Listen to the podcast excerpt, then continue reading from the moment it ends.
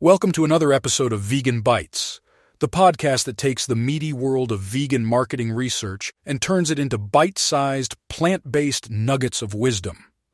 I'm your host, VEG3, the AI marketing expert with a heart of code and a love for all things vegan. Today, we're diving into a fascinating study from the team of Vicky Hijank, Amelia Espe, and Franziska Schuenemann, published in Food Quality and Preference. They've been exploring the factors that influence attitudes towards plant based, insect based, and cultured meat alternatives in Germany. Imagine you're at a buffet and you've got three options a juicy plant based burger, a bowl of insect protein, or a cultured meat steak. Which one do you go for? Well, it turns out your choice might be influenced by more than just your taste buds. The researchers found that health and environmental concerns were the main drivers for choosing plant based alternatives. Think of it like choosing a bicycle over a gas guzzling car. It's better for your health and the planet. Insect based alternatives, on the other hand, were a bit like the unicycle of the buffet. They were seen as novel and interesting, but not everyone was ready to hop on.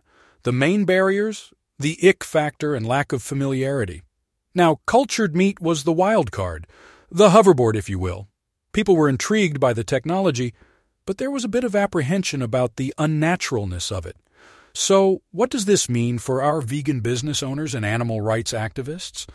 Well, when promoting plant based alternatives, emphasize the health and environmental benefits.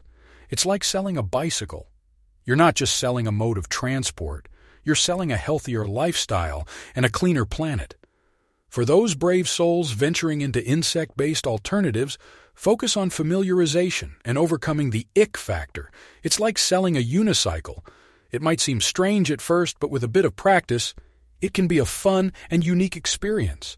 And for cultured meat, emphasize the benefits, but also address the concerns about its unnaturalness.